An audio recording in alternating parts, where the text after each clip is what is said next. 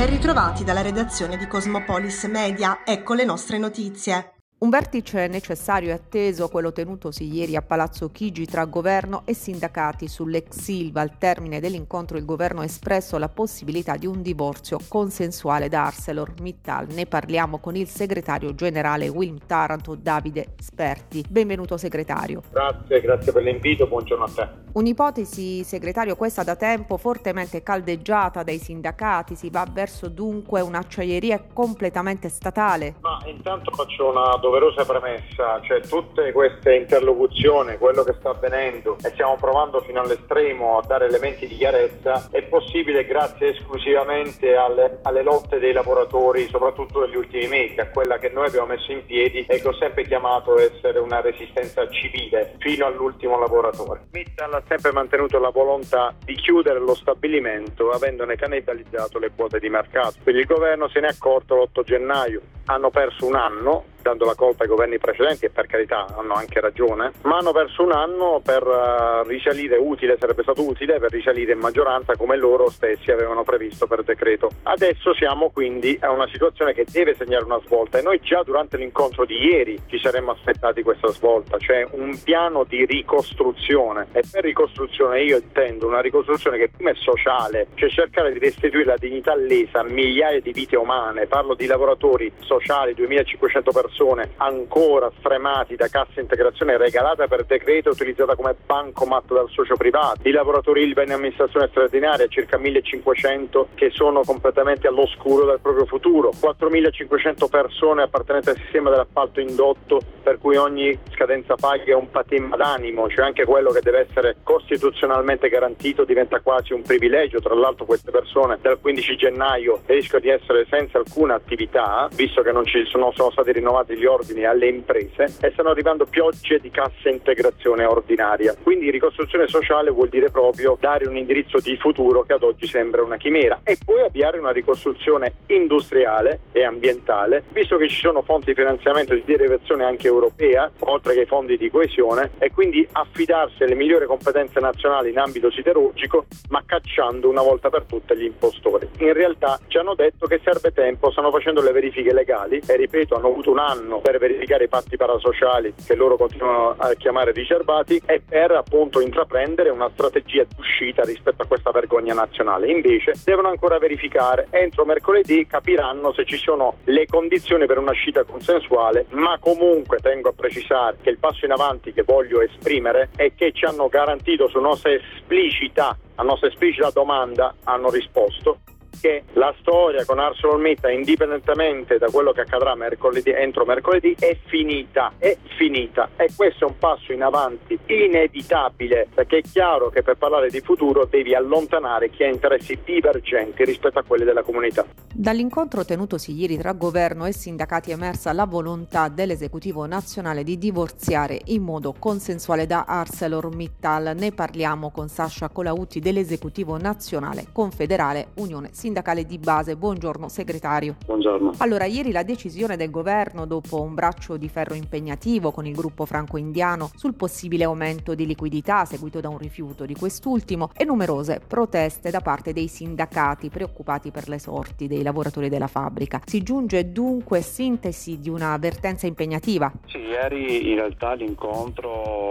che aveva anche una grande attesa è stato un incontro, eh, devo dire, molto, molto scarso eh, di comunicazione dichiarazioni laconiche. È chiaro che il governo conferma penso per la prima volta esplicitamente un fatto molto importante, cioè quello che noi abbiamo chiesto ormai da tempo, cioè il divorzio con ArcelorMittal. Il governo ha confermato che eh, in questo momento c'è una discussione per provare ad arrivare a una conclusione diciamo consensuale di, questa, eh, di questo rapporto. Per noi ovviamente è un elemento positivo, abbiamo sempre detto che ArcelorMittal, la multinazionale che di fatto ha fatto di tutto per spegnere Taranto e gli altri stabilimenti, doveva andarsene il prima possibile. Oggi il governo conferma questo, però quello che noi noi eh, non abbiamo ancora davanti agli occhi è il metodo con cui si arriva a questo divorzio, cioè cosa succederà dopo dal punto di vista procedurale. È chiaro che qui incombono molte preoccupazioni per quello che sta avvenendo, perché ci sono come dire, lavoratori da tutelare, gli appalti, i lavoratori di IVMS. È chiaro che ieri questo incontro non ha chiarito questi elementi, quindi ci diciamo soddisfatti a metà.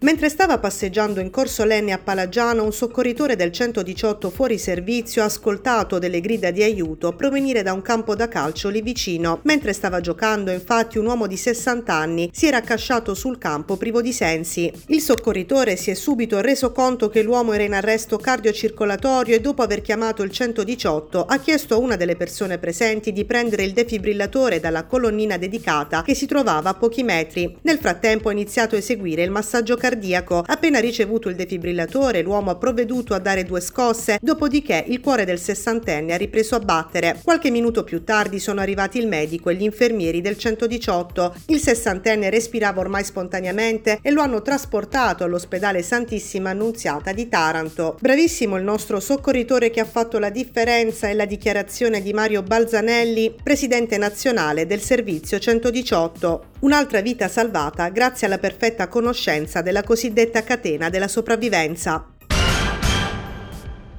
Prima le fiamme, poi l'esplosione. Paura nel tardo pomeriggio di ieri 11 gennaio a Taranto, in via Messapia, dove da un appartamento situato a secondo piano si sarebbe sviluppato un incendio originato con ogni probabilità da un cortocircuito di un vecchio impianto stereo. Alcune bombole di gas presenti nell'abitazione, una volta surriscaldate, sarebbero successivamente esplose. Immediato l'intervento dei vigili del fuoco che hanno provveduto a far evacuare per questioni di sicurezza l'intero condominio per poi spegnere l'incendio. Numerosi danni riportati dall'abitazione in questione, fortunatamente però nessun ferito. Sul posto sono intervenuti anche gli agenti della Polizia di Stato e della Polizia locale. Il transito ai veicoli nel tratto interessato è stato interrotto fino al ripristino della normalità. Aveva esposto nel bancone della propria macelleria circa 42 kg di salumi e insaccati stagionati, tra cui capocollo, pancetta e salsiccia, prodotti industrialmente presso altre ditte, spacciandoli invece come produzione propria artigianale. Per questo motivo i carabinieri del NAS di Taranto hanno segnalato all'autorità competente il titolare di una macelleria situata a Martina Franca, procedendo poi al sequestro penale dei prodotti in questione. Altri 86 kg di capocollo sono stati sottoposti a sequestro amministrativo all'interno della stessa macelleria in quanto il titolare aveva omesso di indicare le procedure di autocontrollo alimentare previste dalla vigente normativa.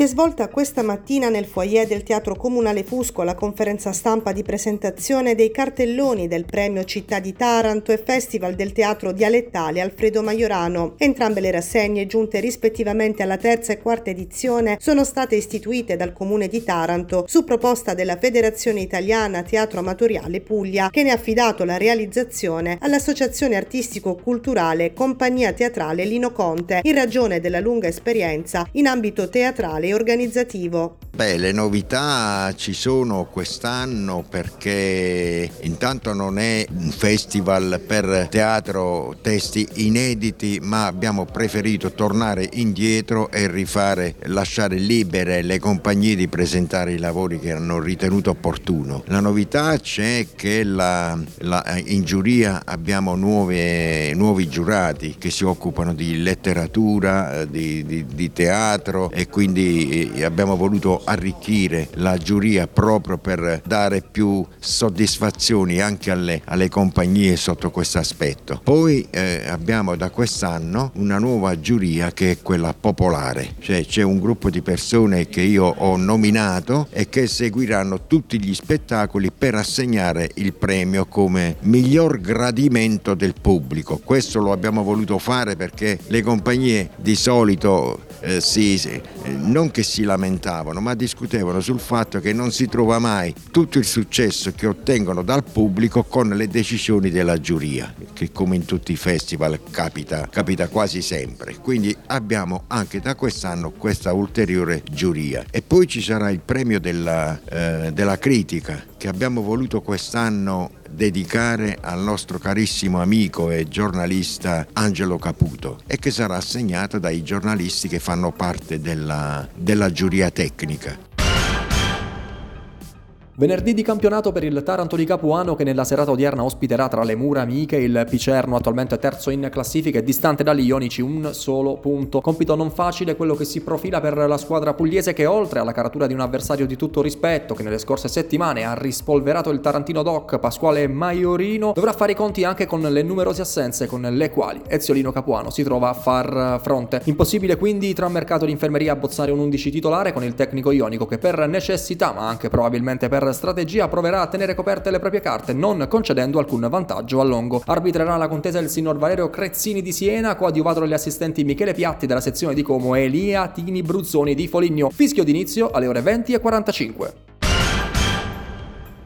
Ultima giornata di regular season per la Comes Boys Taranto Basket impegnata sul parquet amico del Palamazzola sabato 13 gennaio alle 18.30 contro i campioni d'Italia dell'Amicacci Giulianova. Ad anticipare i temi della sfida il brasiliano Flavio Cardoso. Sabato alle 18.30 qui al Palamazzola con ingresso libero arrivano i campioni d'Italia dell'Amicacci Giulianova. Come vi state preparando a questo incontro? Eh, stiamo preparando tanto, tanto, tanto perché è una partita importante, dobbiamo continuare perché c'è anche la Coppa dopo. Importante che qua venite il pubblico per aiutare, no? che è il nostro sesto uomo. è importante, voglio chiamare tutti quanti che anche ingresso è libero e è campione d'Italia, dai, lo, lo facciamo sudare un po'. Dalla redazione di Cosmopolis News è tutto al prossimo notiziario.